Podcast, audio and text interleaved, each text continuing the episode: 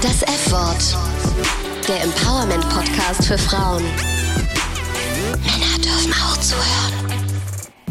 Frauen nicht länger konkurrieren, sondern gemeinsam marschieren. Frauen gemeinsam. Wir hatten natürlich lila Latzhosen an. Ich hatte auch alle, alles selbst gefärbt. Und da haben wir uns so weiße Malerhosen gekauft, weil die billig waren. Und haben die alle mit äh, rosa, lila Farbe gefärbt. Alle liefen gleich rum. Also lila war die, war, die, war die Farbe der Feministinnen. Wir haben uns ja auch so ein Stück weit von der alten Frauenbewegung abgegrenzt, weil wir unsere eigenen Erfahrungen machen wollten.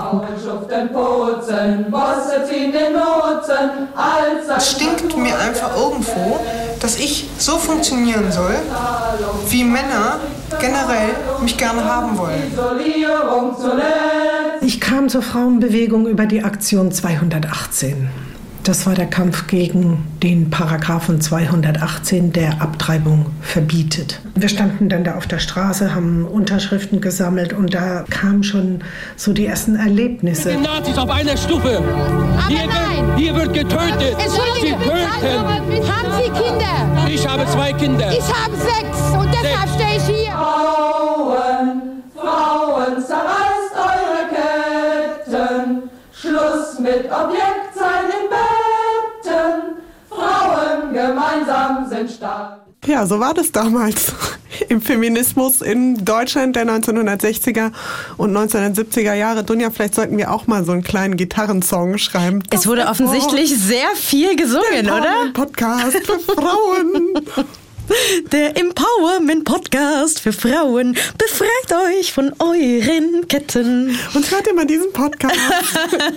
Herzlich willkommen bei das F-Wort. Hallo. Wir wollen heute mal ein wenig mit euch auf Zeitreise gehen und ein bisschen in eine andere Zeit eintauchen. Wir können heute ja nicht über Feminismus sprechen, vor allem über einen so ausdifferenzierten Feminismus, wie wir das auch versucht haben in unseren Podcast-Folgen, wenn es nicht schon Jahrzehnte, Jahrhunderte vor uns Frauen, Feministinnen gegeben hätte. Und in dieser Folge wollen wir auch einfach mal schauen, wie war das eigentlich früher? Welche Kämpfe wurden da gekämpft und wie ging es den Frauen und was sagen die, die schon vor Jahrzehnten Feministinnen waren, eigentlich zu der Situation heute? Und deswegen heißt diese Folge De Beauvoir bis Me Too. Feminismus früher und heute. Gehört habt ihr da eben unter anderem meine Mama, Ursula Schlosser. Sie ist Feministin, Journalistin und Künstlerin. Und wir haben auch mit Bascha Mika gesprochen. Sie ist Chefredakteurin der Frankfurter Rundschau und ganz klar Feministin. Sie hat unter anderem auch ein Buch über Alice Schwarzer geschrieben und sie hat lange Zeit die Zeitung Die Taz geleitet und dort hat sie auf allen Ebenen eine 50-Prozent-Quote eingeführt. Worüber sprechen wir außerdem in dieser Folge? Wir machen so einen kleinen historischen Rückblick. Wie hat sich die Frauenbewegung entwickelt? Ähm, worum ging es da so in den 60ern und 70ern? Wir haben natürlich Heldinnen der Folge. Da, da, da. Und wir haben auch Literaturtipps für euch. Aber weil wir heute ein sehr straffes Programm vor uns haben, Mhm. findet ihr die dieses Mal nur auf Instagram. Folgt uns auf Instagram. Das F-Wort Podcast. Diese Folge wird also vielleicht jetzt nicht so hartfäktig wie sonst, sondern wir wollen mit euch in eine Zeit so ein bisschen reinfühlen durch unsere Gäste. Wie hat sich das damals angefühlt, Frau zu sein? Wie war die Stimmung? Wie war der Alltag? Wir wollen aber auch aus unserer feministischen Komfortzone raus und wir wollen euch verschiedene Blickwinkel aufzeigen und ich würde mal tippen, dass diese Folge sehr zum Nachdenken anregt. Na, hoffentlich. Als erstes wollen wir euch mal einen groben Einblick geben, wie dieses früher in Anführungsstrichen eigentlich genau war. Also mit welchen Problemen waren Frauen konfrontiert, welche Debatten wurden im Feminismus geführt. Und wir haben alte Hörfunkbeiträge rausgesucht. Da geht es vor allem um die linke Szene in Frankfurt und den E und den ESC. Oh Gott. Oh Mann, close. Am Nanjatal! Und nicht den ESC, sondern den SDS, den Sozialistischen Deutschen Studentenverbund, der männlich, sehr männlich aufgestellt war. Bei der Delegiertenkonferenz des SCS 1968 hier in Frankfurt haben sich die Frauen dann dagegen gewehrt, nachdem die deutsche feministische Filmemacherin und Autorin Helke Sander eine Wutrede gehalten hatte und einfach komplett ignoriert wurde dafür, hat eine andere Frau, Sigrid Dam-Rüger, Tomaten geworfen. Und das war so auch ein bisschen der Beginn der neuen Frauenbewegung. Außerdem haben wir ja, wie angesprochen, Ursula Schlosser, das ist Polas Mutter, interviewt. Und sie erzählt vor allem aus der linksfeministischen Szene in Heidelberg der 1970er Jahre. Da hat sie gelebt, da hat sie studiert. Und das war damals doch wirklich noch eine andere Zeit für Frauen. Frauen mussten ihren Mann fragen, wenn sie arbeiten gehen wollten. Die brauchten eine Erlaubnis. Sie konnten keine eigenen Konten haben. Also alles, was wir heute selbstverständlich finden, das war gerade passé. Gerade in Heidelberg, in der Studentenstadt, da kamen ja junge Frauen aus Württemberg, aus kleinen Dörfern, die hatten ja einen Kulturschock, als sie dahin gekommen sind. Das müssen wir uns alles auch ein bisschen vor Augen halten. Heute führt man solche Diskussionen ja eher bei Geflüchteten oder Migranten, wenn es um die Rolle der Frau in solchen Kulturen geht. Aber ich meine, Hallo, in den 60ern war es in manchen Dörfern im hintersten Bayern auch nicht anders. Da konnten die jungen Frauen, wenn die sich emanzipieren wollten, wenn die sich entwickeln wollten, einfach machen wollten, was sie, wozu sie Lust hatten, mussten sie weggehen. Wir haben dort dieses berühmte Flugblatt dann gemacht und ringsrum stand dann penisneidisch, penisneidisch, weil das war sofort unser Etikett. Die Weiber sind hysterisch und penisneidisch. Und das hat die Männer in einem Maße getroffen. Es war hervorragend, weil auf der anderen Seite lag eine Frau auf einem Sofa mit einer dicken Axt in der Hand und um sie herum war wie diese Geweihe lauter Schwänze aufgespießt. Und ja. sie haben sich wirklich in einem Maße betroffen gefühlt, als wenn wir sie tatsächlich kastriert hätten. Wir sind die roten Frauen, wir sind ein Risiko für alle Politiker und Bosse sowieso. Wir haben ja alle in Wohngemeinschaften gelebt, sehr frei. Wir waren sieben, drei Frauen, vier Männer. Ich gehörte ja zu den Spontis. Das heißt, also wir hatten auch so ein libertäres Weltbild, also Spontanität, spontan sein, also spontane Aktionen auch im politischen, aber auch das Spontane im privaten Leben natürlich. Das hieß dann natürlich auch eher hedonistisch und feste Beziehungen waren so ein bisschen verpönt. Also da gab es ja den Spruch, wer dreimal mit der gleichen pennt, gehört schon zum Establishment. Und die Frauen haben da natürlich die waren da so in der Zwickmühle und haben da irgendwie auch mitgemacht, denn der Hintergrund war ja der, man wollte ja keine Besitzansprüche an andere Menschen stellen. Das galt sowohl für Frauen, für Männer und auch für Kinder. In diesem Spektrum muss man das sehen. Also auch Körpererfahrung, Befreiung von sexuellen Zwängen. Auch plötzlich haben Männer dann ihre Homosexualität entdeckt. Das war ja alles neu. Lesbische Frauen haben ihre Homosexualität entdeckt. Und man muss ja auch bedenken, fünf Jahre vorher war das alles noch verboten.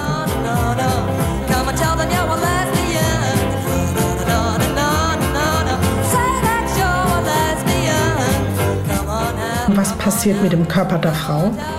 Wer hat ein Recht darüber zu bestimmen? Das ging dann bis hin zu den Frauenärzten, die ja teilweise da noch wirklich so alte Knochen waren. Und äh, Selbsterfahrung. Die Frauenzentren äh, sind entstanden Anfang der 70er, so 73, 74 gab es in Heidelberg dann ein Frauenzentrum auch. Und da gab es Gruppen, die einen haben sich mehr mit dem Körper beschäftigt. Also das war, da gab es ein Buch, das hieß Our Bodies, Ourselves wo Dinge drin standen, von denen ich auch nichts wusste. Wie eine Frau funktioniert, das hat einem ja keiner gesagt. Und da gab es natürlich im Frauenzentrum dann so Gruppen, die so Selbstuntersuchungen gemacht haben mit Spiegel und, und im Kreis saßen. Haben jetzt ein Frauenzentrum, Isolierung haben wir satt. Frauen tun sich jetzt zusammen, gab es Gruppen, die eher politisch waren. Das war ein ganz vorherrschendes Problem, weil wir ja ständig mit den Männern auch im Grunde zu kämpfen hatten aus der linken Bewegung. Und da waren viele, auch wenn sie dann zu den Spontis gehören, waren die ja doch marxistisch ähm, orientiert. Und insbesondere in den K-Gruppen galt ja der Haupt- und Nebenwiderspruch. Also das heißt, die Frauenbewegung war nach Marx ein Nebenwiderspruch im Gegensatz zum Hauptwiderspruch, nämlich der zwischen Kapital und Arbeit. Für die war das sehr relevant. Die haben gesagt, wenn wir die Revolution erstmal geschafft haben, dann ist alles gelöst. Die Hilflosigkeit und Arroganz, mit der wir hier auftreten müssen, macht keinen besonderen Spaß. Hilflos sind wir deshalb, weil wir von progressiven Männern eigentlich erwarten, dass sie die Brisanz unseres Konfliktes einsehen. Die Arroganz kommt daher, dass wir sehen, welche Bretter ihr vor den Köpfen habt. Weil ihr nicht seht, dass sich ohne euer Dazutun plötzlich Leute organisieren, an die ihr überhaupt nie gedacht habt. Und zwar in einer Zahl, die ihr für den Anbruch der Morgenröte halten würdet, wenn es sich um Arbeiter handeln würde. Genossen, eure Veranstaltungen sind unerträglich. Unerträglich, weil auch im SDS die Frauen dazu abkommandiert wurden, Plakate zu drucken, Tee zu kochen, Sekretärinnen zu spielen und auf persönliche Weiterentwicklung zu verzichten, sobald sie ein Kind hatten. Also wie gesagt, bei den Spontis, wir hatten es am leichtesten. Aber dennoch hatten wir zu tun mit diesem Haupt- und Nebenwiderspruch. Wenn uns zum Beispiel das Recht abgesprochen wurde, uns öffentlich zu positionieren, in irgendwelchen Gremien äh, zu positionieren, Podiumsdiskussionen und so weiter und so fort, wurden häufig mundtot gemacht von den Männern, die da oben saßen. Das war ja, ich meine, das guckte an 68 von Dutschke aufwärts, waren alles Männer, die da das große Wort geschwungen haben. Da gab es den Aufstand der Frauen. In den, in den Kaderparteien gab es auch Frauen, aber die haben natürlich dann, was weiß ich, die Getränke ausgeschenkt und gekocht. Du bist objektiv ein Konterrevolutionär und ein Agent des Klassenfeindes dazu, rief die Berliner Studentin Sigrid Rüger auf der Delegiertenkonferenz des Sozialistischen Deutschen Studentenbundes am 13. September 1968 in Frankfurt. Dann flogen die Tomaten, die die Hochschwangere in der Mittagspause für 1,40 Mark gekauft hatte, Richtung Vorstandstisch und klatschten auf den Kopf des SDS-Chefideologen Hans-Jürgen Krahl. Er und die anderen SDS-Männer dieser Konferenz wollten nämlich wieder einmal die Anliegen der Frauen überhören und übergehen, weil ihnen die Kapitalismuskritik und die Hahnenkämpfe untereinander wichtiger waren. Deswegen benutzte Sigrid Rüger wutentbrannt und spontan ihr rotes Gemüse als feministisches Wurfgeschoss und löste damit den Beginn der neuen Frauenbewegung aus. Wir uns zusammen, wir werden radikal. Erst wenn wir mutig kämpfen, dann ändert sich das mal. Nur mal als Beispiel, es gab in Heidelberg den Fall, dass eine Frau vergewaltigt wurde von einem Türken ein Gastarbeiter, so hießen die damals. Es kam zum Prozess, weil die ihn angezeigt hatte. Sie wusste wohl auch, wer das war und so weiter und so fort. Der stand vor Gericht. Da gab es aus der linken Männerecke von den Parteien insbesondere, also von den Kommunisten, äh, aber auch sonst. Ja, was, was musste die denn, die war Lehrerin natürlich, bourgeois in deren Augen, was musste die denn anzeigen? Der ist ja doppelt gestraft, also der ist nicht nur Proletarier, der ist auch noch Ausländer, so hießen die damals auch, Migranten, ne? so doppelt ausgebeutet und das darf die nicht. Ne? Die, die hätte darauf Rücksicht nehmen können. Ich habe dann damals einen Artikel geschrieben, äh, um halt genau dies zu thematisieren. Den habe ich überschrieben, Beine breit für die Revolution. Beine breit für die Revolution. Also das waren unter anderem auch die Themen, worüber damals diskutiert wurde. Und ich musste auch gerade daran denken, weil meine Mutter ja am Anfang gesagt hat, ja, also du durftest kein eigenes Konto haben, du musstest deinen Mann fragen, wenn du, äh, wenn du, wenn du heiraten willst. Wenn du arbeiten willst. Wenn du arbeiten willst. Und wir haben ja zur letzten Folge zu Finanzen und Karriere auf Instagram die Frage gestellt, was haltet ihr davon, getrenntes Konto, ja oder nein. Also da sieht war man damals schon. keine Frage. Das war damals keine Frage. Da sind wir auf jeden Fall zum Glück, praise the Lord, oder die Lordine ähm, schon einen Schritt weitergekommen. Aber spannend, was das damals, also deine Mutter hat richtig im Umbruch gelebt, also wo wirklich die Dinge gefallen sind, die für uns heute selbstverständlich sind, dass Ja. man sich outet, äh, dass man über sein Geld verfügen kann und über, ja, über seine Zukunft, ob ich jetzt arbeite oder nicht. Ja, und über seinen Körper. Und wenn ich sowas höre oder lese oder mitbekomme, dann denke ich mir schon immer, wow, wie gut wir es heute haben. Glück gehabt, wann wie man geboren gut wurde. wir es heute haben, ja. Fotos aus dieser Zeit, in denen es um Beine breit für die Revolution ging, findet ihr auch auf Instagram. Da hat meine Mutter nämlich mal ein bisschen in der Fotokiste Gekramt. gekramt. Seid unbesorgt, es sind keine nackten Menschen zu sehen. Aber man sieht die lila Latzhose. Äh, in schwarz-weiß, aber ja, it's there. Cool. Eine weitere Frau, die in der Zeit wie deine Mutter polarfeministisch aktiv war, war äh, ist Bascha Mika. Und Bascha Mika ist, naja, eine ziemlich kleine Frau. Sogar kleiner noch als ich und ich bin circa so 1,61, aber eine ziemlich stramme äh, Hardcore-Feministin. Ja, sie hat eine kritische Biografie über Alice Schwarzer geschrieben, die inzwischen leider fast überall vergriffen ist. Aber sie hat uns im Gespräch erklärt, wie sie zu Schwarzer steht. Und wir haben aber natürlich auch ganz nach dem Motto oder nach dem Titel dieser Folge De Beauvoir bis MeToo mit ihr auch über andere vermeintliche Feministinnen gesprochen. Wir haben was mitgebracht. Genau, wir haben sechs Feministinnen mitgebracht, von ganz, ganz früher bis sehr, sehr heute. Und wir würden gerne von Ihnen wissen, mit welchen können Sie sich identifizieren, mit welchen vielleicht nicht so. Oh, da direkt eins umgedreht, okay. Können Sie vielleicht sagen, was sehen Sie denn für Fotos und erkennen Sie alle Frauenfeministinnen, die wir Ihnen mitgebracht haben? Also ich habe im Moment meine Brille nicht auf, schon deswegen wird es, wird es ein Problem. Aber äh, ich würde sie auch so wahrscheinlich nicht alle erkennen. Aber ich finde, das ist auch nicht der entscheidende Punkt. Es geht nicht darum, dass es einzelne Frauen sind, sondern Feminismus, Frauenbewegung bedeutet immer, dass Frauen gemeinsam gemeinsam versuchen, etwas zu erreichen. Und auch diese Dame hier. Wer ist das? Alice Schwarzer, die kenne ich natürlich. Schließlich habe ich eine Biografie über sie geschrieben und die Sachen aufgeschrieben, die die meisten erst 20 Jahre später über sie entdeckt haben. Aber auch Alice Schwarzer war ja, obwohl sie zur Ikone und zur Vorkämpferin der deutschen Frauenbewegung stilisiert worden ist, sie hat es ja nicht alleine gemacht. Mhm. Ganz im Gegenteil. Sondern Alice Schwarzer ist aus einer Frauenbewegung hervorgegangen. Sie hat in Frankreich gelernt, was Frauenbewegung bedeutet, hat Ideen nach Deutschland importiert, die sie dort abgeguckt hat und ähm, traf da schon auf eine Szene, die eben Frauen bewegt war. Vielleicht liegt es daran, dass ich selbst mich nicht so sehr zur Anhängerin eigne. Ich finde Menschen, die Großartiges leisten, toll, aber es wird immer gefährlich, wenn man sie zum Führer oder zur Führerin macht, weil man sich dann ja auch selbst bequem zurücklehnen kann und sagen kann, die erledigen das doch für mich. Und wir werden weil die Frauenbewegung, das vergisst man immer so schnell, ist eine Freiheitsbewegung.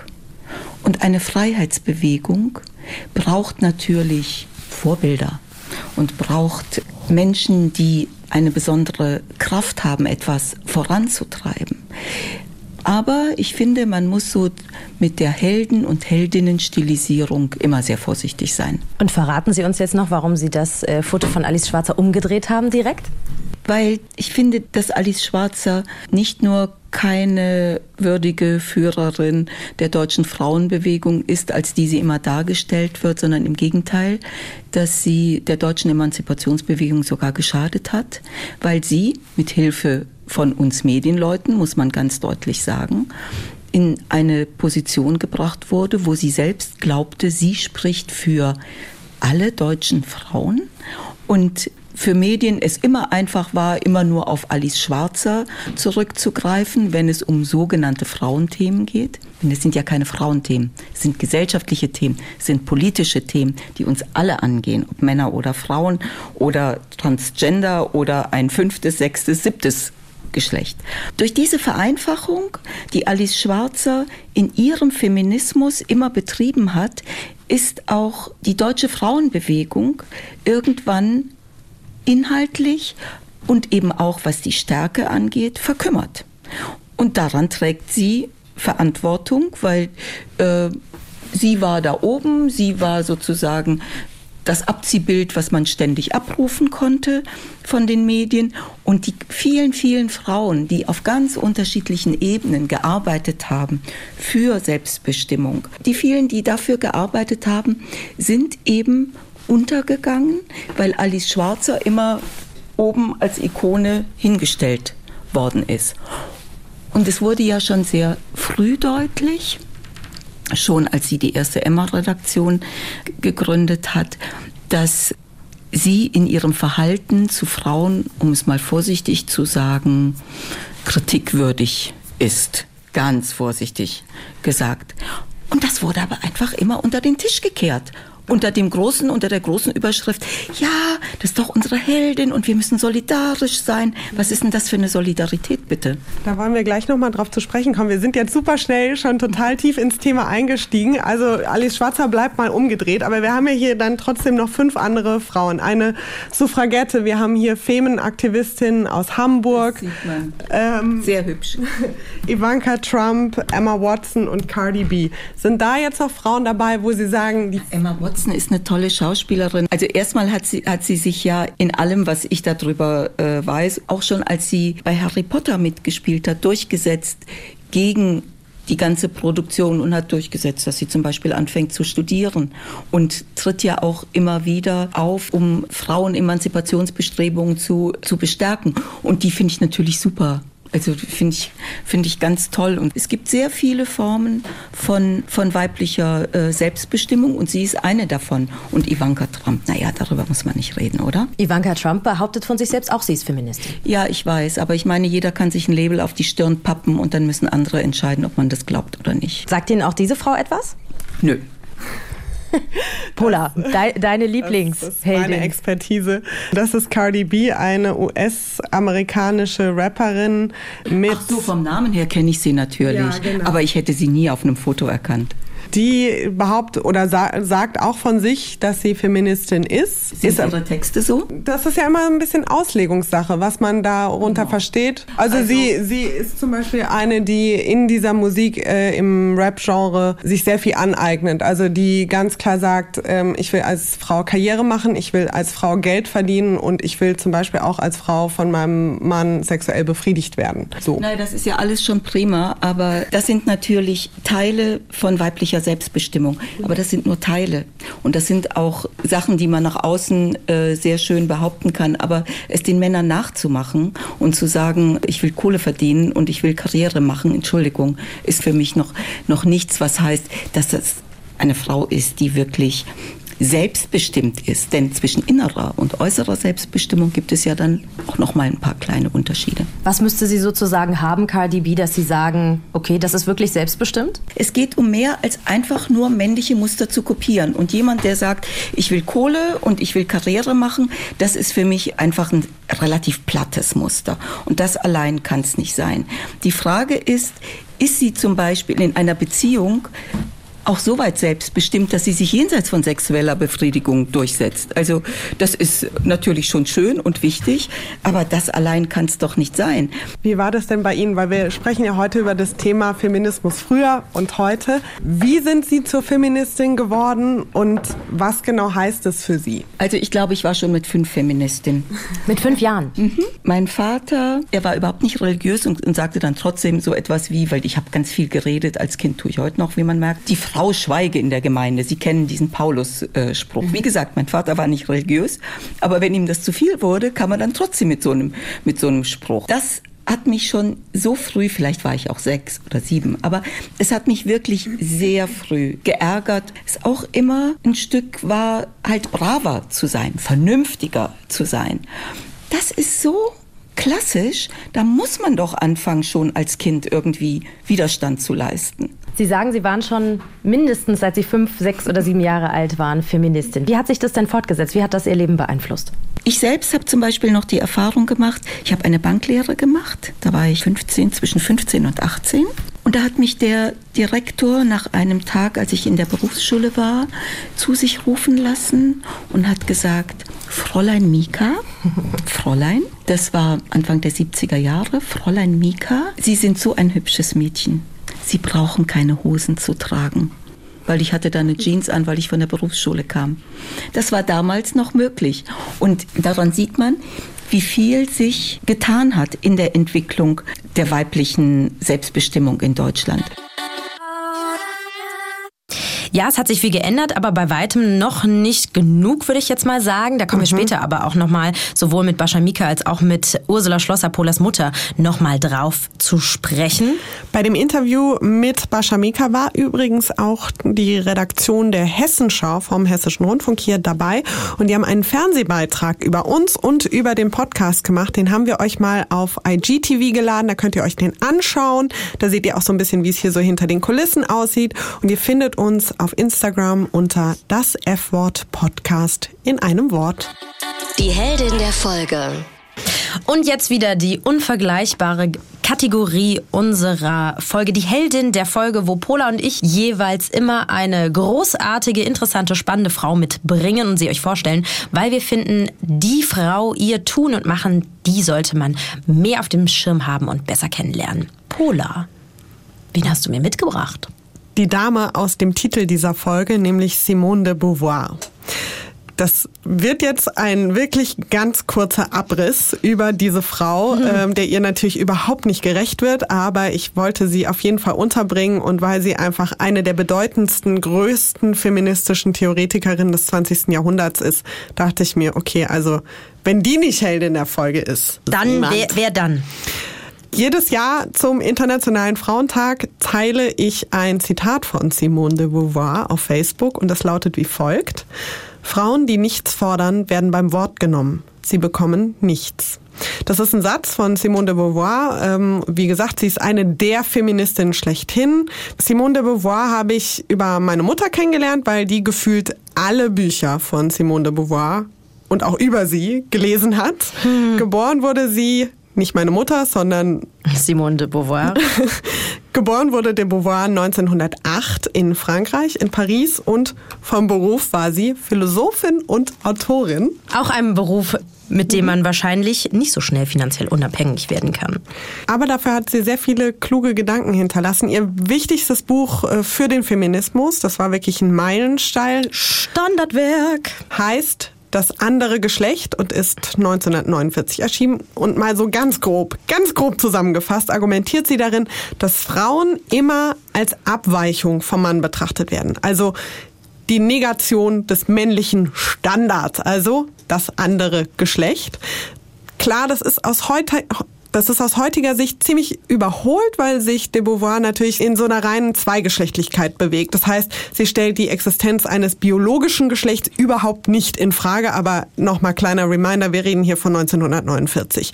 De Beauvoir sagt aber, wir Frauen, wir kommen nicht natürlicherweise als fürsorgliche, als empathische, rücksichtsvolle Wesen auf die Welt. Wir werden dazu erzogen. Und zwar unter anderem, um den Mann in seiner Rolle immer wieder zu bestätigen. Simone de Beauvoir hat nicht nur propagiert, das gängige Familienmodell aufzubrechen, sie hat das auch gelebt. Sie war mehr als 40 Jahre lang in einer offenen Beziehung mit einem Schriftsteller. Okay, Dunja besteht darauf, dass ich den Namen des Lebensabschnittsgefährten sage. Es war Jean-Paul Sartre. Also die beiden haben keine gemeinsame Wohnung gehabt. Sie haben keine Kinder zusammenbekommen und haben versucht, möglichst unabhängig voneinander zu leben. Im Nachhinein stellte sich auch heraus, das war nicht immer alles ganz so einfach und Sartre war jetzt kein, kein Heiliger sagen wir es mal so. Aber also sie haben versucht, gemeinsam zu leben, ohne sich gegenseitig in der persönlichen Entwicklung zu beschneiden. Dass das natürlich nicht immer sofort super gut funktioniert, ist klar, aber sie haben es zumindest probiert. Und wegen all diesen Dingen und noch tausend Sachen, die ich hier überhaupt nicht erzählen kann, ist Simone de Beauvoir für mich die Heldin dieser Folge. Wen hast du mitgebracht? Weil wir ja gerade erst 70 Jahre Grundgesetz gefeiert haben, habe ich, yeah, habe ich eine der sogenannten Mütter der deutschen Verfassung mitgebracht als Heldin der Folge. Eine Juristin, eine Politikerin äh, der SPD aus Kassel, geboren 1896. Und obwohl sie vielleicht nicht jeder Mensch in Deutschland auf Anhieb vom Namen her kennt, kennen wir alle die fünf revolutionären Wörter, die für Frauen und Männer in Deutschland Grundlegendes verändert haben. Und zwar Artikel 3 des Grundgesetzes. Männer und Frauen sind gleichberechtigt? Ganz genau, Männer und Frauen sind gleichberechtigt. Diesen Satz haben wir Elisabeth selber zu verdanken, die dafür gekämpft hat, dass der Satz 1949 in unser Grundgesetz gekommen ist. Und sie hat damit natürlich einfach auch das Leben von Frauen, von Männern in Deutschland geprägt. Und auch selber selbst hatte ein spannendes, bewegtes Leben. Sie hat zum Beispiel, ich mache nur einen ganz kurzen Abriss, sie hat in damaligen klassischen Männerberufen gearbeitet, zum Beispiel als Postgehilfe im Telegrafendienst. Und obwohl sie in der Weimarer Republik verheiratet war, war. Sie war Mutter von zwei Kindern, hat sie ihr Abitur nachgeholt, hat ihr Jurastudium beendet, während sie diese Kinder hatte. Also heute würde man wow. sagen, coole Frau, nur dass sie es macht, anstrengend. Damals würde man sagen, ja, revolutionäre Revolutionär. Frau. Ja. Und was auch besonders ist, Selbert hat ihre Zulassung als Juristin noch kurz vorher bekommen, bevor die Nazis den Frauen den Berufszugang verboten haben. Das heißt, es war danach nicht mehr möglich für Frauen und weil sie aus einer sozialdemokratischen Familie war, ihr Ehemann war Sozialdemokrat, wurde inhaftiert, war kurzzeitig in einem Arbeitslager, kam dann wieder raus und hat keinen Beruf mehr finden können. Das heißt, sie war danach die alleinige Brotverdienerin als Juristin und war damals auch die einzige Juristin in Marburg. Und jetzt fragt man sich ja, aber warum hat diese Frau überhaupt Einfluss gehabt auf was in unserem Grundgesetz drin steht? Das war, weil sie für die SPD im sogenannten Parlamentarischen Rat gesessen hat und der sollte eben nach dem Krieg das Grundgesetz erarbeiten. Kleiner Spoiler, in dem Rat saßen 65 Mitglieder. Rate mal, wie viele Frauen waren? Vier. Ich hätte jetzt gedacht eine, aber gut. Nein. Wow, wow vier. Mensch. Es waren vier. Also es war schon mehr als Feministen. Also es war schon mehr als äh, eine. Es waren vier. Und es war auch gar nicht so einfach, diesen banalen Satz, kann man jetzt sagen, da reinzubekommen. Denn die Männer in dem Rat, die waren davon nicht so überzeugt.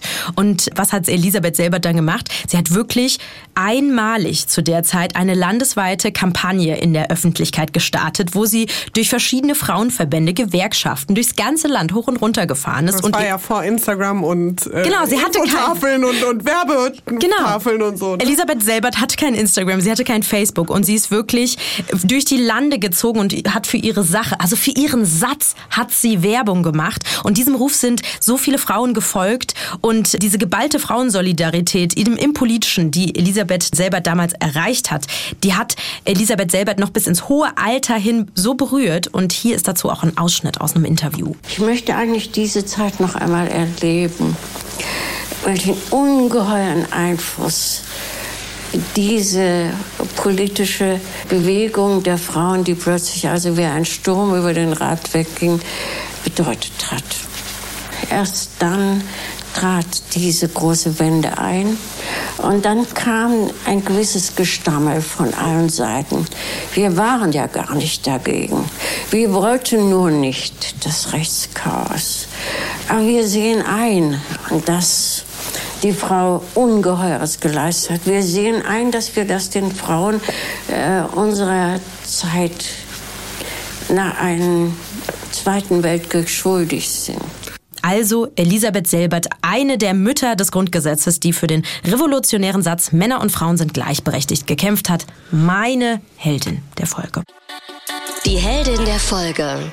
Wenn jüngere Feministinnen auf früher gucken, dann ist das ja manchmal ein bisschen distanziert, dann ist das ja manchmal mit so einer allergischen Haltung. Der Grund dafür oder der Vorwurf an Feministinnen von früher, sie seien alle weiß gewesen und überhaupt nicht intersektional, so wie wir uns das heute vorstellen und heute diskutieren. Und genau darüber haben wir auch mit Polas Mutter, mit Ursula Schlosser, gesprochen. Es waren damals ja viele Amerikanerinnen in Deutschland durch die Stationierung des US-amerikanischen Militärs, die auch teilweise zu uns kamen oder auch, es gab ja auch Studentinnen amerikanische, die oft viel weiter waren als wir.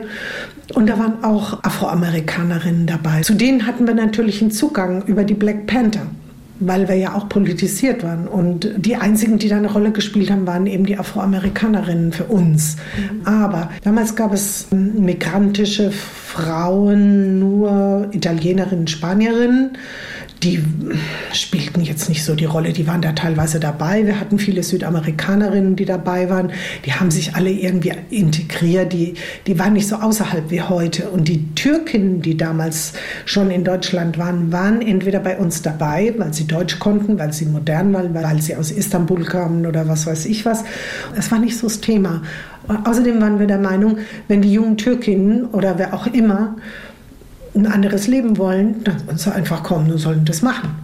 Mit der Chefredakteurin der Frankfurter Rundschau, Bascha Mika, haben wir darüber gesprochen, wie wir denn mit diesem Vorwurf, der frühere Feminismus war weiß und nicht inklusiv, heute als gestandene Feministin umgehen können. Wenn wir so vergleichen, Feminismus von heute versus Feminismus von früher, da wird ja häufig so ein Gegensatz konstruiert. Also früher Alice Schwarzer, vor allem, wenn ich das jetzt so sehe, aus, aus meiner Sicht als Dunja Sadaki, weiße Frauen, die für die Belange weißer Frauen auf die Straße gegangen sind. Und dann heute ein Feminismus, der sich inklusiver darstellt. Intersexuell. Intersektionell. Ist das, ist das fair, das so gegenüberzustellen? Ich halte das teilweise für kontraproduktiv. Also es gibt Bereiche in ich nenne sie jetzt mal älteren Frauenbewegung, sagen wir mal erste Frauenbewegung, zweite Frauenbewegung. Es gibt da bestimmt den einen oder anderen Ansatz, wo es sinnvoll ist, sich davon abzugrenzen und zu sagen, zum Beispiel, es kann nicht sein, dass wir hier nur über Freiheit für weiße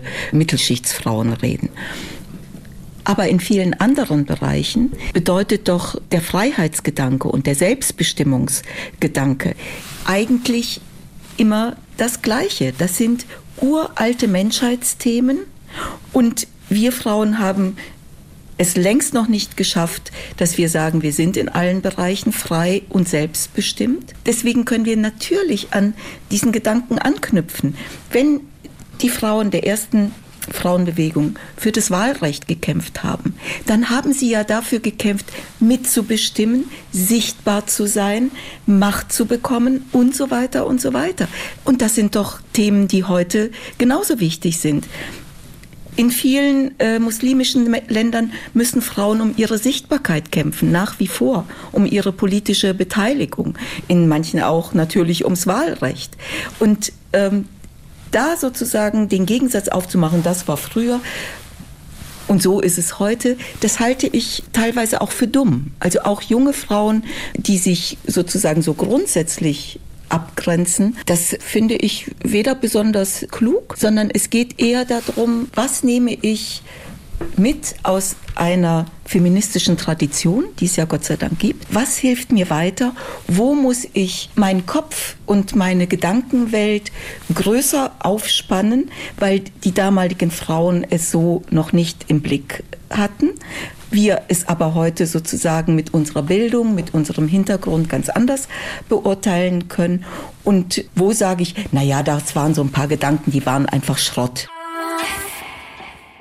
De Beauvoir bis MeToo, das ist der Titel unserer heutigen Folge. Und auch in früheren Folgen haben wir schon über die Bewegung MeToo gesprochen und dass wir sie gut finden, dass wir sie empowernd finden. Aber das sehen ältere Feministinnen nicht immer so, beziehungsweise die sind häufig sehr kritisch, was MeToo angeht. Und ich erinnere mich da an diverse, sehr erbitterte Diskussionen man kann sagen, vielleicht sogar Streit mit meiner Mutter. Man hat jetzt vielleicht auch mitbekommen, dass äh, wir ein, sagen wir mal, konfliktfreudiges, diskussionserprobtes Mutter-Tochter-Gespann sind. Also meine Mutter sieht MeToo sehr, sehr kritisch und äh, wir haben sie gefragt, Warum? Ich habe schon gedacht, dass Frauen beruflich nicht mehr so viele Probleme haben. Hätte ich, sagen wir mal, eher gehofft. Ich habe aber mit heute ein ganz anderes Problem. Ich finde, die Frauen sind heute teilweise weiter, weil vieles selbstverständlicher ist. Aber auch teilweise halte ich sie für angepasster, als wir damals waren. Wir waren mutiger, wir waren frecher, wir waren unverschämter. Da habe ich heute häufig das Gefühl, dass Frauen vor allen Dingen aus Angst, der Karriere zu schaden, die Klappe halten. So waren wir nicht. Was mich an der MeToo-Bewegung wahnsinnig aufregt, dass die nicht über ihre Opferrolle hinauskommt. Also, dass die diesen Schritt nicht weitergeht. Und genau das war unsere Diskussion damals ja auch dass wir gesagt haben, wir wollen nicht länger Opfer sein, wir nehmen jetzt alles selber in die Hand und wir entwickeln uns weiter und wir wollen das selber machen und uns gegen die Gewalt von Männern gewehrt haben. Und wir hätten uns zum Beispiel auch gefragt oder haben uns damals das auch schon gefragt, wie wehren wir uns? Frauen wehrt euch, war das Motto der Tage. Und nicht, ich auch, ne, so, sondern eher der auch wenn er was gemacht hat. Und nicht ich auch, ich leidende Opfer. Ne? Sowas, das war verpönt, wollten wir nicht. So dieses Verharren in, dies, in so einer Opferhaltung, da kann ich nur sagen, autonom zu werden, ein autonomes Wesen zu werden, ist manchmal ganz schön anstrengend und ist risikoreich. Und da kann es auch mal passieren, dass wir eben, dass man eben diese tolle Rolle nicht bekommt. Und da frage ich mich, wie kann Gwyneth Paltrow oder wie auch immer sie alle heißen, wieso konnten die nicht einfach mal sagen, hey, Mr. Weinstein, ich komme nicht zu dir aufs Hotelzimmer. Das ist mir völlig rätselhaft. Und da sehe ich so eine gewisse Diskrepanz. Wir haben einfach so sofort in die Eier. Das war unser Spruch. Und natürlich haben wir auch mit Bascha Mika darüber gesprochen. Sind wir noch wütend genug? Sind wir noch radikal genug? Wie ist so Ihr Blick auf diese neuen Feministinnen? Bis auf wenige fehlt mir tatsächlich manchmal die Wut. Wenn man sich anguckt, wir haben ja gerade 100 Jahre Frauenwahlrecht gefeiert. Und Sie haben hier dieses wunderbare Bild einer Suffragettin. Die Suffragetten die haben sich mit Polizisten geschlagen. Die haben Fensterscheiben eingeschmissen. Die haben Häuser angezündet. Nun würde ich nicht dazu aufrufen, äh, Brandsätze zu schmeißen. Aber zu glauben, dass wir ohne Widerstandspotenzial, ohne tatsächlich in die Aktion zu kommen, subversive Aktionen, das müssen ja keine gewalttätigen sein, irgendetwas erreichen können, das glaube ich einfach nicht. Aber jetzt haben wir ja Bewegungen, Sie haben ja gesagt, die letzten paar Jahre auch gesehen, wie den Women's March, äh, der in den USA entstanden ist, der ja auch als Antwort auf die Wahl von Donald Trump und sein Wording gegenüber Frauen entstanden ist. Da sind doch Frauen so wütend auf die Straße gegangen. Genau. Sie haben keine, äh, genau. sie haben sich jetzt nicht wie die Suffragette in diesem Fall von Pferd äh, geschmissen oder mit Polizisten Listen angelegt, aber bei der nächsten Wahl in den USA, also im letzten Jahr, sind sie dann auch, haben sich wählen lassen, sind nicht nur an die Wahluhren gegangen als genau. Frauen, sondern haben sich wählen lassen. Aber es geht tatsächlich darum, nicht nur einmal oder zweimal auf die Straße zu gehen, sondern diese Kraft und auch deutlich zu machen, wir machen es so nicht mehr mit. Die muss doch sich in irgendeiner Form verstetigen. Die sind auf die Straße gegangen. Hier gehen Frauen auf die Straße. Aber was ändert sich faktisch? Trump ist immer noch im Amt.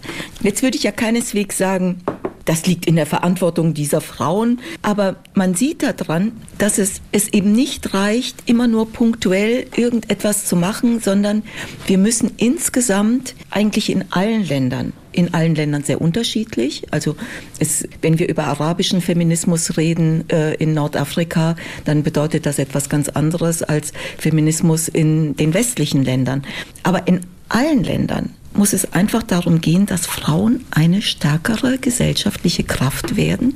Wir sind der größere Teil der Gesellschaft. An uns darf nichts mehr vorbeikommen. Und was für eine Erfahrung machen wir in der Praxis? Uns gibt man immer den kleinen Finger. Und wir sagen, wie schön und greifen selten nach der ganzen Hand. Nach der ganzen Hand. In Ihrem Buch Die Feigheit der Frauen fordern Sie ja quasi Frauen auf, mehr die Komfortzone zu verlassen ja. und nicht in Sie, Sie nennen das das Weiblichkeitsschema zu verfallen. Können Sie erklären, was Sie genau damit meinen mit diesem Weiblichkeitsschema und ganz praktisch, wie machen wir das? Also wie schaffen wir es, da eben nicht reinzurutschen und nicht vielleicht bequem zu werden, zu sagen, hm, naja gut, dann mache ich es jetzt vielleicht doch wie meine Mama. Frauen sind, davon bin ich überzeugt, im Grunde an vielen, vielen Stellen sehr viel mutiger als Männer. Aber sie sind immer dann zögerlich, sich durchzusetzen, wenn es um ihre ureigensten Interessen geht, wenn es um sie selbst geht vor allen Dingen in einem Bereich, der stark emotional besetzt ist. Also wenn es um einen Bereich geht, wo Frauen auf Liebe angewiesen sind oder glauben, auf Liebe angewiesen sein zu müssen. Das heißt, mit ihrem Partner, mit, mit Kindern, im familiären Bereich, mit Freundinnen, aber auch in der Arbeitswelt. Wir alle wollen geliebt werden, aber Frauen stecken nach wie vor wenn es um die Frage geht, mache ich mich unbeliebt? Gehe ich Konflikten aus dem Weg, weil ich dann äh, größere Sympathiewerte habe? Gehen Sie häufig den Weg zu sagen, ach, dann ziehe ich mich doch besser zurück und überlasse zum Beispiel meinem Mann, der sagt, ach Schatzi, ich kann das mit den Kindern nicht und du machst das so viel besser und so. Und überlassen denen dann das Freiheitsfeld und wir als Frauen halten uns dann zurück. Und diese Art von Feigheit meine ich, also dieses nicht für das kämpfen, was wir eigentlich wollen. Ich meine damit auch übrigens nicht die Frauen, die sagen, ich will ganz traditionell leben. Ich will die traditionelle Rolle, das finde ich super, da fühle ich mich wohl. Und es gibt Untersuchungen, dass die jungen, gebildeten Frauen in Deutschland zu 90 Prozent sagen, wir wollen alles mit unserem Partner teilen. Die Berufsarbeit, die Kinderarbeit, die Familienarbeit und so weiter und so weiter. Wir wollen beide eigenständig sein, was Geldverdienen angeht. Und um diese Frauen geht es mir. Wie kann es sein, dass 90 Prozent der jungen gebildeten Frauen in Deutschland diesen Anspruch haben und man dann zehn Jahre später guckt und wo sind dann diese Frauen? haben ihre Qualifikationen, die sie sich vorher erarbeitet haben und top waren, besser als die Männer, häufig verloren, weil sie längere Zeit wegen der Kinder ausgesetzt haben, sind auf einem Halbtagsjob während der Mann natürlich voll arbeitet. Statt darauf zu bestehen, tatsächlich alles zu teilen und zum Beispiel zu sagen, wir machen beide einen 75-Prozent-Job, dann haben wir mehr Zeit für die Kinder, weil sie fragten, wie könnte man es machen. Mhm. Dann haben wir beide mehr Zeit für die Kinder, wir verlieren aber beide nicht die Qualifikation im Job. Aber um das durchzusetzen, müssen wir als Frauen, weil die Gesamtgesellschaft uns immer noch die traditionelle Rolle aufdrückt, dass wir als Frauen hauptsächlich für die Kinder verantwortlich sind, dass wir als Frauen hauptsächlich dafür verantwortlich sind, dass der Haushalt nicht schlampig ist, dass wir immer noch kochen, putzen, waschen äh, und so weiter sollen. Und gegen diese traditionellen Rollen müssen wir uns auf allen Ebenen wehren. Das ist verdammt anstrengend und das tut weh und das erzeugt Konflikte. Und dann kommt die eigene Schwiegermutter an und sagt, wie, du warst doch nur ein halbes Jahr zu Hause. Willst du wirklich jetzt schon wieder arbeiten gehen und meinem Sohn die Kinder äh, überlassen? Und sich dagegen zu wehren, braucht eine unglaubliche Kraft, braucht Konfliktbereitschaft, braucht auch teilweise tatsächlich die Stärke zu sagen, ja, ich verzichte jetzt auf dieses Stück Liebe, was ich sonst sehr viel leichter bekommen könnte. Dafür bekomme ich aber ein Stück mehr Freiheit und Selbstbestimmung. Also Sie reden ja gerade genau mit den Frauen. Also, wir, also ich fühle mich gerade extrem angesprochen. Ja. Wir beide sind, glaube ich, diese Frauen, von denen Sie sprechen. Und deswegen mhm. machen wir auch diesen Podcast, weil in unserem Freundeskreis sieht es genauso aus. Also es fängt beim Daten an, Haushalt ist so mein Kampf im Moment. Kinder sind noch nicht da, aber auch bei unseren Freundinnen ist es so, sobald ja. die Kinder da sind, gibt es nicht mehr 50-50 in der Beziehung. Und, und ich glaube, man, man sucht sich ja gar nicht den Workaholic. Manchmal denkt man, man hat einfach den ganz normalen, durchschnittlichen Mann gefunden, von dem man denkt, das kann ganz gut passen. Und dann steht man trotzdem da und denkt, wow, warum habe ich heute die Wäsche gewaschen, das Bad geputzt äh, und habe mich darum gekümmert, dass ich äh, seiner Mutter für ihren Muttertag die Blumen organisiere. Und in 20 Jahren die Mutter möglicherweise pflege, pflege und nicht etwa er. Genau. Seine Mutter. Ja, aber da sprechen Sie einen ganz wichtigen Punkt an. Natürlich ist es nicht so schlicht und platt nach dem Motto, da steht auf der Stirn geschrieben, das ist ein Workaholic und von dem sollte ich meine Finger lassen, auch wenn er gut im Bett ist. Aber die Mechanismen sind tatsächlich so platt, dass man dann in der Wohnung steht und sich als Frau wundert. Ganz genau. Und erstens, also das klingt jetzt vielleicht irgendwie ein bisschen äh, super altklug, aber ich glaube, dass man tatsächlich relativ schnell auch nach den ersten Dates mit einem Mann rauskriegt, wie die Tendenz ist. Ich sage nicht, dass man ihn durchschaut. Und die Liebe macht sowieso blind. Und Liebe ist ja auch was Tolles. Ich glaube aber schon, dass, dass man im Gespräch und auch im Verhalten ganz viel merken kann. Also ich glaube, der erste Schritt, um nicht in diese Falle zu tappen, ist jetzt mal wirklich sozusagen die völlige Liebesblindheit ausgeklammert, genau hinzuhören, was erzählt eigentlich ein jemand und auch wie verhält er sich. Zum Abschluss träumen wir mal noch ein bisschen, wenn wir jetzt mal so eine feministische Fee hätten, sagen wir mal, eine Powerfee. Und Sie hätten drei feministische oder gute Wünsche frei. Was würden Sie sich wünschen? Also auf der strukturellen Ebene ist es absolut notwendig, dass Frauen die Macht in der Gesellschaft mit Männern teilen auf allen Ebenen, auf allen Ebenen. Und das bedeutet natürlich auch, dass die Strukturen in der Arbeitswelt sich so ändern, dass es tatsächlich darum geht, dass Menschen so arbeiten können, dass es ihnen als Persönlichkeit entspricht. Egal welches Geschlecht sie haben. Das erste, zweite, dritte, vierte, fünfte, sechste oder achte. egal. Und dann würde ich mir natürlich wünschen, dass Frauen sich selbst so lieben und sich, sich selbst ihrer so bewusst sind, dass sie davon überzeugt sind, selbstverständlich werde ich auch von anderen geliebt. Und dazu muss ich mich nicht klein machen, dazu muss ich mich nicht unterwerfen, sondern ich bin ein Fisch und ich brauche kein Fahrrad. Ja, da gehe ich mit. Ich brauche auch kein Fahrrad, weil ich habe ja Joachim, Dein mein dunkelgrünes Auto. Komplett veraltetes Auto, ja. ähm, wir kommen zum Ende. Mhm. Nach einem gesangsreichen Galopp durch den Feminismus der 60er, 70er und heute. Was hast du so mitgenommen aus der Folge? Ich muss mal hier in mein äh, Heftchen gucken, weil ich habe mir währenddessen so ein... Also während in dein rosa Drake-Heft? Ja, pst. Entschuldigung. Weil ich habe mir während der Vorbereitung für diese Folge so ein paar Notizen gemacht und ich muss sagen, dass das tatsächlich, glaube ich, die Folge ist, die mich am meisten an meine Grenzen gebracht hat, ähm, weil dieser Feminismus oder die Haltung der älteren Feministin, sage ich jetzt mal, mich ganz stark an meine Grenzen bringt und mich In ganz stark Punkt? herausfordert. Naja, die sind halt einfach radikal. So, die nehmen halt auch häufig jetzt nicht unbedingt ein Blatt vor den Mund, sondern die sagen sehr klar, ähm, was sie gut finden und was sie nicht gut finden, üben eine sehr klare Kritik ja auch an uns, an uns jüngeren Frauen, wo sie eben ja sagen, ihr seid zu feige, ihr seid zu bequem, ihr seid nicht radikal genug und das ist, also gerade das mit dem ihr seid nicht radikal genug, das trifft mich natürlich ins Mark so. und da habe ich echt viel drüber nachgedacht und äh, ich glaube, was ich am meisten mitnehme aus dieser Folge sind Fragen, die ich jetzt noch gar nicht beantworten kann. Sowas wie, wann macht man als Frau einem Mann was nach und wann emanzipiert man sich wirklich? Also wann ist es nur eine, eine, Kopie und fühlt sich an wie eine Emanzipation und wann werde ich wirklich zu einer autonomen, emanzipierten, feministischen Frau? Und so dieses Spannungsverhältnis eben auch zwischen Komfortzone und Autonomie. Wann schaffe ich es wirklich mal, wenn ich mal so ganz ehrlich mit mir selber bin? Wann Wann gehe ich wirklich aus dieser Komfortzone raus? Wann sage ich wirklich so, Leute, und so geht's nicht weiter? Auch wenn ich Schiss habe, dass das zum Beispiel beruflich Konsequenzen hat. Das ist sowas, worüber ich super viel nachdenke. Auch so diese Frage, die Bashamika gestellt hat. Ja, Frauen gehen auf die Straße. Wir waren ja auch beide auf dem Women's March.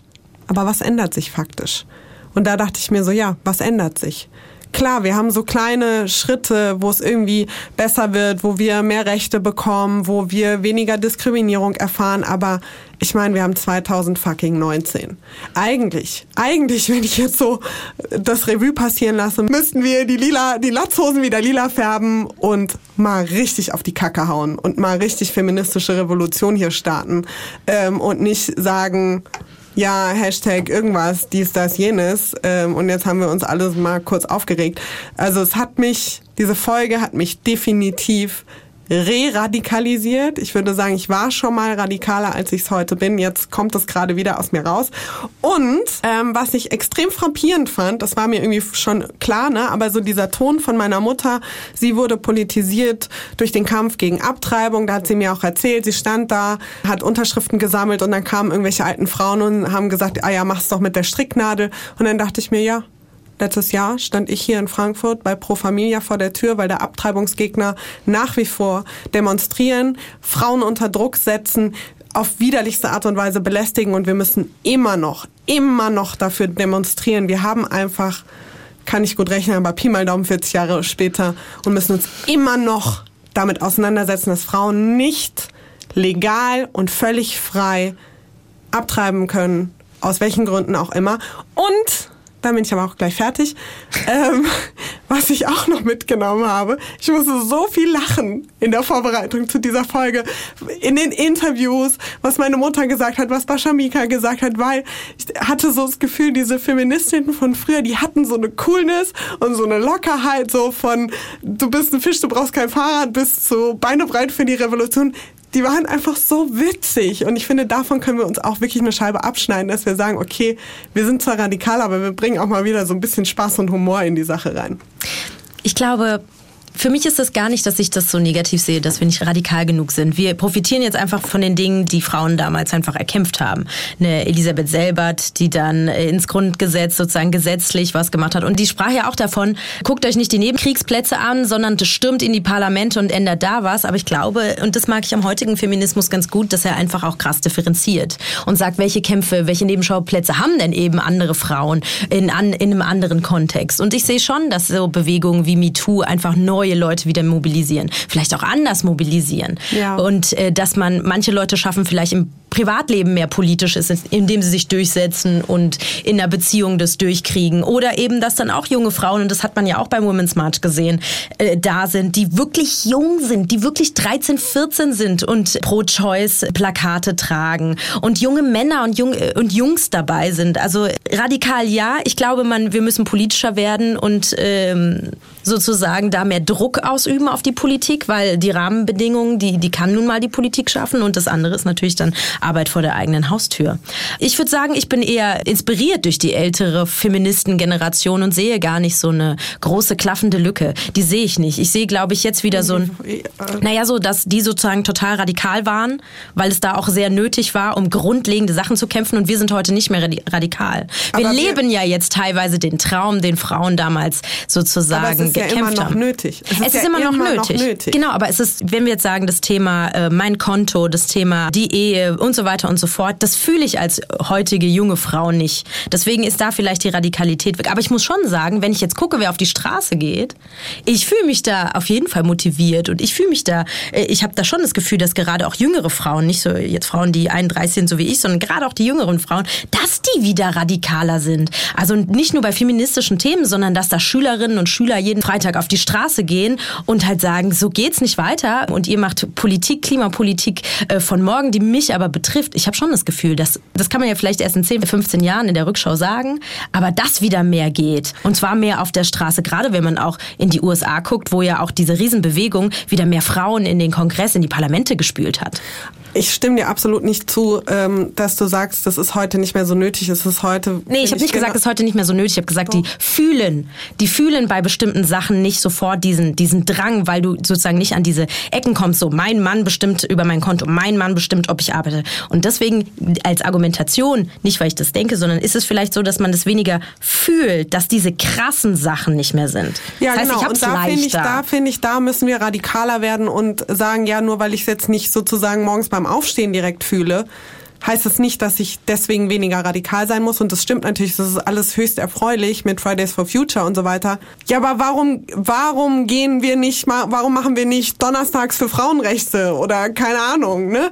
So, warum, warum passiert das nicht? So, das ist das, was mir dabei fehlt und wo ich mir denke, okay, da müssen wir irgendwie wieder mehr in die Pushen kommen und ja, nicht nur irgendwie sagen, die Politik soll da irgendwas lösen, sondern wir müssen den Kerlen Feuer unterm Arsch machen. Ja, aber wir müssen ja auch in die Politik gehen. Also wir können nicht immer vor den Gebäuden stehen und die, die, die die machen es nicht richtig für mich, sondern müssen halt mehr von uns auch irgendwie die Chance packen und sagen, dann muss ich Führungskraft irgendwo werden, damit ich eben diejenige bin, die ja. an dem Hebel dann ist und die Gesetze schreibt oder den Vorschlag macht und es drückt. Und nicht nur diejenige, die das Plakat hält. Also ich glaube, es ist beides. Es ist eine, die Druck auf den Straßen macht, auf die Entscheiderinnen und Entscheider.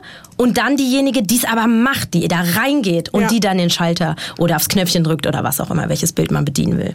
Und wie er am besten in die Führungsposition kommt, das könnt ihr in der Folge 7 nochmal nachhören. Da haben wir nämlich über Karriere und Geld gesprochen. Und ich glaube, wir können uns darauf einigen, Feminismus ist geile Scheiße, so Fall. nötig wie eh und je. Ähm, und wir müssen uns breitflächig aufstellen. Und wenn ihr jetzt alle Bock habt, feministische Demos zu organisieren, tut es, schickt uns Fotos davon. und schickt uns Einladungen Schickt davon. uns Einladungen, schickt uns Fotos, schickt uns gerne auch eure Gedanken zu dieser Folge an das F-Wort.hr.de. Oder schreibt uns eine WhatsApp-Nachricht. An die 0171 222 8980 oder folgt uns auf Instagram und schreibt uns da das F-Wort Podcast und wir freuen uns wirklich immer sehr, sehr, sehr, sehr, sehr, wenn ihr uns schreibt. Wir haben kürzlich eine Nachricht bekommen von einer Hörerin, die sich dank des Podcasts jetzt empowered fühlt, offen als Feministin aufzutreten. Geiler kann es ja eigentlich kaum noch werden. Als nächstes im ganzen Land das F-Wort Demos. Yalla, let's go! Und damit blicken wir schon auf die nächste Folge, und zwar Folge 10. Da beschäftigen wir uns mit einem Thema, was nicht weniger Diskussionsstoff parat hält. Und zwar, wir gucken uns an das Thema Religion und Feminismus. Und da haben wir auch ganz spannende Gäste, unter anderem Nastja Kwenzel. Sie ist orthodoxe Jüdin hier aus Frankfurt und wir werden mit ihr über das Thema Feminismus, Religion und Kopftuch sprechen, denn als orthodoxe Jüdin ist sie eine von denen, die Kopftuch trägt. Ich bin super gespannt. Wenn ihr sagt, ihr habt jetzt ganz wichtige Fragen, die ihr so einer Person gerne mal stellen würdet, dann schreibt sie uns auch gerne. Und außerdem sprechen wir auch noch mit einer Unterstützerin von Maria 2.0, also christlichen Frauen, die die katholische oder die christliche Kirche gerade aufmischen. Und wir reden mit einer Wissenschaftlerin, die sich mit dem Thema Islam und Feminismus auseinandergesetzt hat. Jetzt aber Halleluja. Und auf Wiedersehen, bis zum nächsten Mal. Tschüss. Das F-Wort. Ein Podcast des Hessischen Rundfunks mit Pola Natusius und Dunja Sadaki.